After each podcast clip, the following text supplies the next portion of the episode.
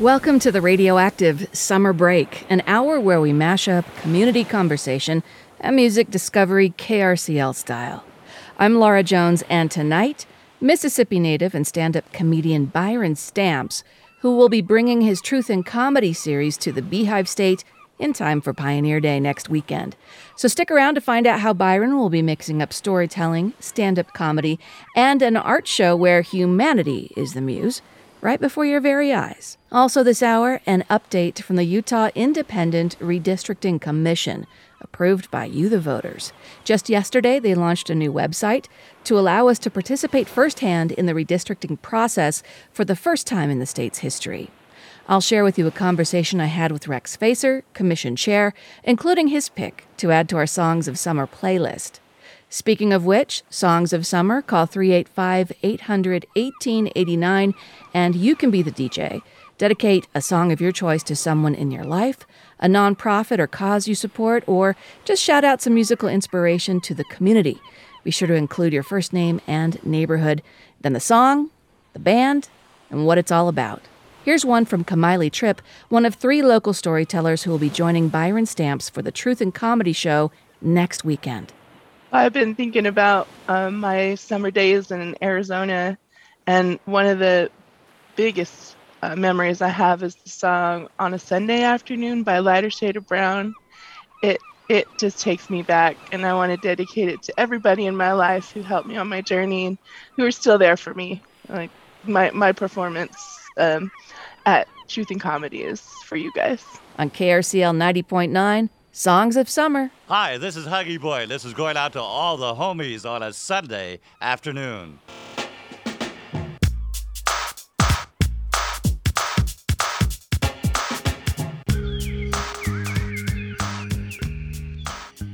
This is the Radioactive Summer Break, and I'm Laura Jones.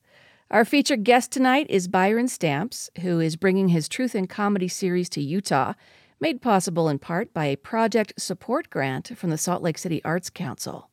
Given the pandemic, social upheaval, and the policing of speech, well, we started by talking about whether Byron thinks comedy can still be comedy. Um, I feel like, you know, as far as comedy goes, there's definitely, you know, people kind of got their ears perked up on, on, on what's being said and um, things of that nature. But at the same time, I feel like if someone's speaking, you know, from a place of truth, speaking their experiences, um, and just being honest about what they're talking about, and just know, you know, into ulterior motives or anything, I feel like it still can be done. You know, um, it's just make sure that you're speaking from a place of truth, like you're not coming from like say hate or anger, bitterness, or anything like that. Yeah. So tell me about your truth in comedy. You're bringing it to Salt Lake. Um, what can comedy goers expect? Okay. Um, well, I like to consider this show like an emotional roller coaster. Um, you can be, you could, I've seen shows where people are, might be crying one second and then they're going into straight belly laughs the next. Um, there'll be three storytellers from the Salt Lake City community that they're going to share a story from their life, like where they're willing to be open, honest, and vulnerable like I always tell them, give give us the real you unfiltered. Um, and they'll share their story. And after each storyteller, a comedian is going to come up and perform a set inspired by that story. Like it's not a roast session or anything like that, but they'll use that story as inspiration for their performance. Um, and then at the end of the night, there's an artist that has created three pieces of art, each piece inspired by one of the stories told that evening. And they'll come up and speak on their inspiration and process for um, what they created. But like the stories, the storytellers are the catalyst for everything else. Like the comedians and artists, they'll get the stories in advance and they'll use it as they prepare for the show. So it's a beautiful experience, in my opinion. You've asked one of your storytellers for your first show here in Salt Lake to join us. Kamiley Tripp, how are you? Aloha, I'm doing great. How are you, Salt Lake? So, Kamiley, it's been a minute since the Island Wave and the podcast you did for a while out of KRCL. What yeah. interested you about Byron's approach that made you want to be that vulnerable on stage and have it interpreted after you tell your story? Someone else takes it, and then someone else takes it again for a visual representation. That's a lot. It is. And I'm going to talk about that journey of um, finding my way through fear. Um, Byron is a great coach in uh, having us write our stories and giving us pointers about where the story is and um, where to elaborate. Uh, so thank you, Byron. That your tips and feedback are really helpful in helping me gather my thoughts together. I'm actually going to talk about um, the, how woke my kids are. You you mentioned comedy and and the inappropriate nature of it. Um, my kids are so woke it hurts. My husband told me once, um, "You've raised our kids to be so headstrong. It's bad enough I got to deal with you." sorry, not sorry. He's just mad that he can't watch his 80s like B movies full of sexism and anti feminism oh. because my oh. kids will complain and they'll make him shut it off. So, yeah, it, it's like an evolution from what really made me tick as a kid and what I've carried into my adulthood. And Byron's kind of helped me find that story path. And so I'm just too old to be afraid. And I find that there's um, adventure in doing things that are kind of scary. and um, thank you, Byron, for choosing me. Uh, we connected, I think, last year um, in 2020 during the pandemic, and you told me that you were bringing your show out, and what I found online was amazing. It's a great opportunity to um, collaborate with other artists and get to know them, the artists of my community. So thank you. So, Byron, tell us a little bit more about how truth and comedy has unfolded in other communities so that we know what uh, might be happening here in ours as truth and comedy lands. Um, well, the thing we like to do, like the show started in Dallas, Texas, and um, in 2017, and since then it's grown. And before the pandemic, we were doing it in seven cities, um, in Dallas, Fort Worth, then Texas, Austin, Texas, um, Topeka, Kansas, Lawrence, Kansas, and Kansas City. But typically, like the goal is always like to build a community in the cities that we're in, like a diverse community of people that typically would never come together, typically, and just come together around powerful stories, great comedy, and thought provoking art. Like every other month. So typically, the plan is to come to Salt Lake City bi monthly, every other month, and just grow the community and just in a loving environment uh, and just for like understanding, empathy, and laughs and just to, to have fun and grow together. Like that's the plan. You're turning the stage over to a lot of other folks. Are we still going to get Byron Stamps in there? Absolutely, no doubt. Like I'm like I host the show, um, and I and I'm typically one of the comedians on the show, so you definitely gonna get a nice little scoop of Byron Stamps as well the trajectory of the show out of out of Dallas, your upbringing, et cetera, in the South, and now you're landing in one of the whitest states in the nation. So I've heard. but I'm guessing you also see an opportunity there. Oh, absolutely. You know, so like I, like I feel like no almost no matter where you go, like there's gonna be some diversity. Um, and I wanna like highlight everybody. And then like like you say, like if it's like you say, if it's if it's really white, you'll get to see it and meet and, and, and, come across different people that they never have. Like me coming from the South, like I've never been to Utah. So this would be a great experience for me as well to immerse myself in, in, in Utah, the culture, and they and people can get to meet somebody like me if they never have as well, you know. So I just feel like we all can learn, we all can learn from each other, we can all enjoy each other, and, and we can all take something positive from those experiences we have with each other. So who yeah, Laura. Go ahead, Kamali. That's all right. Um, Byron, uh, looking at the billboard, he's got a wonderful, diverse group of people. I think he's done great work in in finding the cultural diversity of Salt Lake. Well, that's what I was going to ask. Who are your other storytellers and comedians and right. artists? Okay, yeah, the stories are all for people from Salt Lake. There's two shows. Um, on the first show, July 23rd, we've got Kamali, um, we've got JD Brooks, and we've got um, Stephen Agbo, and like all three of those stories just blew me away. I was like, whoa. Um, and then for the second show, June 24th, we've got um, Nikki Walker, we've got um, Mario Mathis, and we've got Karina Schmidt, and they got some powerful stories as well. And the comedians for both shows will be um, myself um, and Angela Walker from Dallas, who's amazing. She's a beast on stage.